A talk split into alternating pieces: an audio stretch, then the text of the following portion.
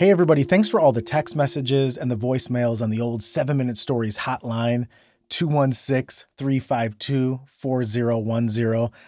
I love reading them and listening to them. I know Corey does too. This week, though, I'm going to highlight a text message that came in uh, from one of my best friends, Dan. What's hilarious about this is Dan has my regular cell phone number. Like he could text me this information, but he's a legend and he decided to use the old 7MS phone number.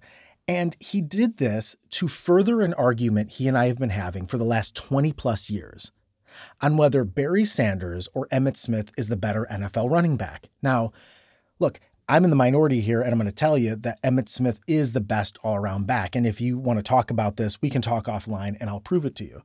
But Dan texts in and he says, Hey, Aaron, enjoyed the Captain Kirk story from last week, but I have a tip for you. Next year at Halloween, dress up as Barry Sanders and you will run faster and have improved agility. Again, Dan, great point. I know he's probably the most gifted, athletic running back in the history of the NFL, I'm still taking Emmitt Smith on my team. Okay. So you're wrong in your argument, but I appreciate your contention. But you are right, Dan, and Dan is right, to use the old seven minute story hotline 216 352 4010. Thanks for that. And thanks to all of you. We'll keep featuring your messages on upcoming episodes. All right. So for this week, I recorded this about a year ago and it was my attempt at an origin story for how and why this podcast got started and why I got started as a storyteller. And I thought it was going to be this very layered story, but really it's extremely, uh, I think, pretty simple and tasteful. And it really boiled down to three things that happened in my life a divorce that happened in my family, a gift that I got from my father, and National Public Radio. So I think many of you, especially those of you who listen to a lot of public radio out there, are really going to like this one. So without further ado, please enjoy The Secret Antenna.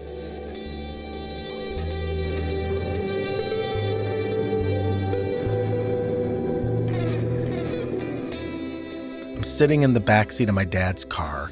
We're driving, and I'm looking out the window, and everything looks unfamiliar everything looks strange. The trees look weird. The road signs look weird. The houses look weird. And I felt scared. And it hit me why? Because we were driving to my dad's new apartment and I didn't know where the heck I was. I was five years old and my parents just got divorced. So we get to the apartment, and my dad gives me the little tour, and then he shows me where my bedroom is at.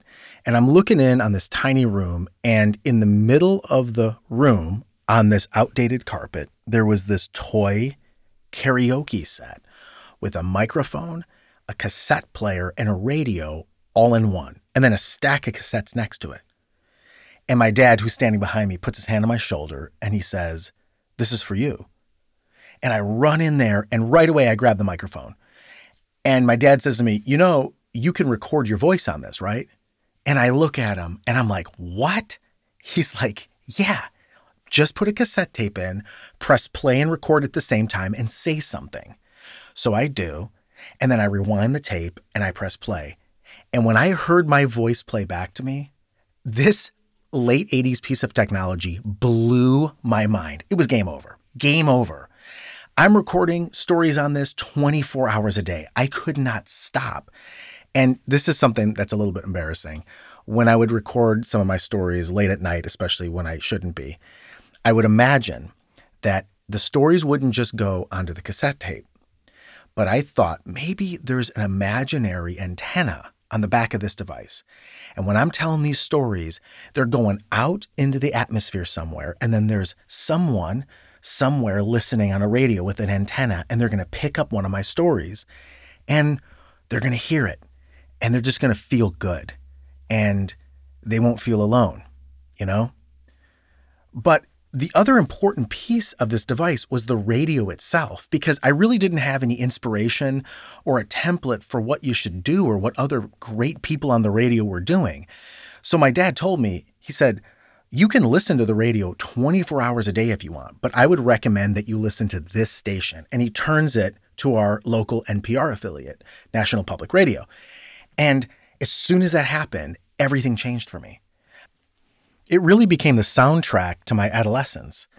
On the car rides back and forth to my dad's apartment, when he'd be cooking, I, look, I can smell the food right now as I'm talking to you.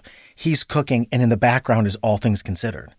And then we roll into the weekend, just unbelievable programs like Car Talk and What Do You Know with Michael Feldman and This American Life and Prairie Home Companion. And the radio would just keep going and going. I couldn't sleep without it. So I would bring the radio into my bedroom and fall asleep at night. And I remember one night in particular, I'm dozing off, and then something clicked in my brain. I thought to myself, what if one day one of my stories could be on the radio like these people?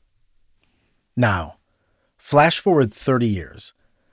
I'm in a car, only this time I'm driving, and my daughter is in the back seat. And I turn on the radio to NPR, and something weird happens. I hear my own voice on the radio, and I, it was kind of strange. So I just turned up the volume just to tune back in to make sure I wasn't having an illusion. And it was my voice, it was me. Now, I had just started doing this podcast, Seven Minute Stories, and I came to the realization that one of my stories was being featured on Snap Judgment and was being broadcasted to NPR stations across America.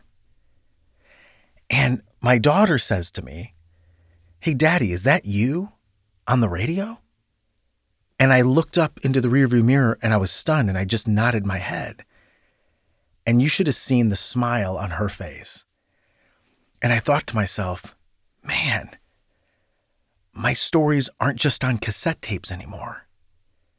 And then I thought, you know, maybe there was a secret antenna on the back of that old karaoke machine. Maybe that's what made this possible.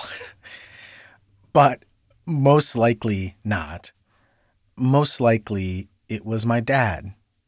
And it was that little toy karaoke set and it was everybody that worked at NPR and all of those programs across the country that I listened to throughout the years. And most likely, it was you, the listener.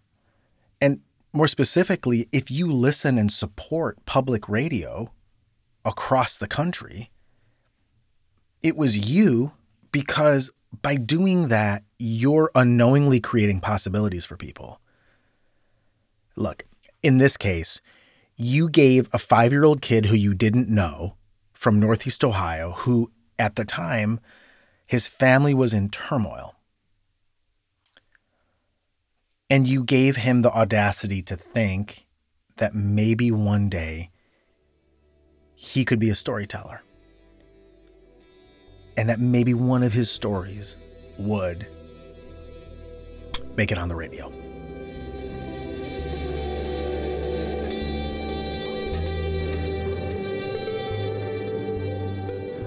Seven Minute Stories is created and performed by Aaron Califato. Audio production by Ken Went. You can connect with Ken at media216.com. Original artwork by Pete Whitehead.